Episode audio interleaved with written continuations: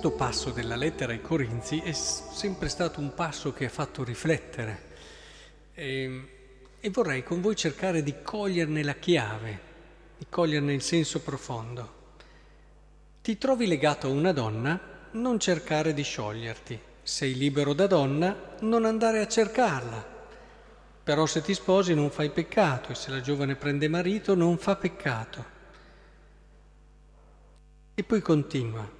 Il tempo si è fatto breve, d'ora innanzi quelli che hanno moglie vivono come se non l'avessero, quelli che piangono come se non piangessero, quelli che gioiscono come se non gioissero, quelli che comprano come se non possedessero, quelli che usano i beni del mondo come se non li usassero pienamente. Passa infatti la figura di questo mondo. Cosa vuol dire? Vuol dire che il matrimonio, che la scelta di non sposare, sono tutte scelte così, relative, che non hanno valore, che non contano che i beni di questo mondo non hanno nessun tipo di valore. No. Vuol dire però che noi dobbiamo cercare quella chiave che ci permette di entrare nella verità di queste cose, nella verità del matrimonio, nella verità del scegliere la verginità, nella verità di tutte le cose che viviamo ogni giorno. Il cristiano può avere questa chiave perché gli è donata da Cristo, però la può ottenere nella misura in cui si mette disponibile in quell'atteggiamento che è la fede e con un cuore aperto nell'amore. E capite che sposarsi perché si sta bene insieme, ci si è innamorati, perché così ci si fa compagnia, tutte queste cose tutto molto bello, però qua viene criticato questo modo. Criticato in che senso? Non che sia negativo, ma è sicuramente come arrivare a un certo punto e non capirne poi la verità. Perché ti sei sposato? Perché ti sei sposato? Cerca di capire quello. Cerca di capire la verità che sta dietro al matrimonio, come alla scelta di verginità.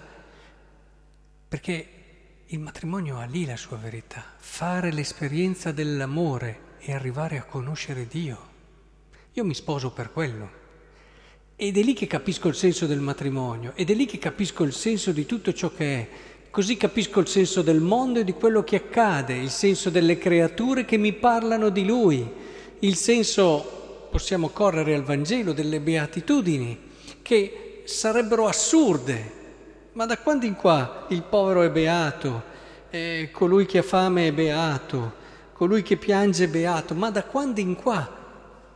Ecco che vengono spinte le persone anche dalle parole di Gesù a cogliere la chiave che sta dietro a tutto ciò che accade, perché nella misura in cui hai questa chiave, che è Cristo, tu riesci a dare un senso diverso a tutto. E ogni cosa che accade ti può aiutare a capire sempre di più perché sei al mondo, il senso vero di tutto ciò che passa, anche le prove, anche le tribolazioni, anzi molto spesso sono le prove e le tribolazioni che ti aiutano di più. Quindi è importante che noi comprendiamo che tutto ciò che è, è questo senso un po' di il tempo si è fatto breve d'ora innanzi, quelli che hanno moglie vivono come se non l'avessero quelli che piangono come se non piangessero. Che cosa ti vuol trasmettere? Cercane la verità, non perderti in quello che è il matrimonio nelle sue, tra virgolette, consolazioni immediate, in quello che è la situazione chiusa lì. Non perderti lì, cerca più sotto, cerca il perché del matrimonio, della vita, di tutto, cercane il perché profondo, troverai Cristo e troverai la bellezza di Cristo, l'amore di un Padre che ti ha voluto da sempre. Troverai quella chiave che realmente allora dà corpo, dà sostanza. E allora capisci cosa vuol dire quelli che sono come se non lo fossero, ma nel senso che ne capiscono la verità più vera.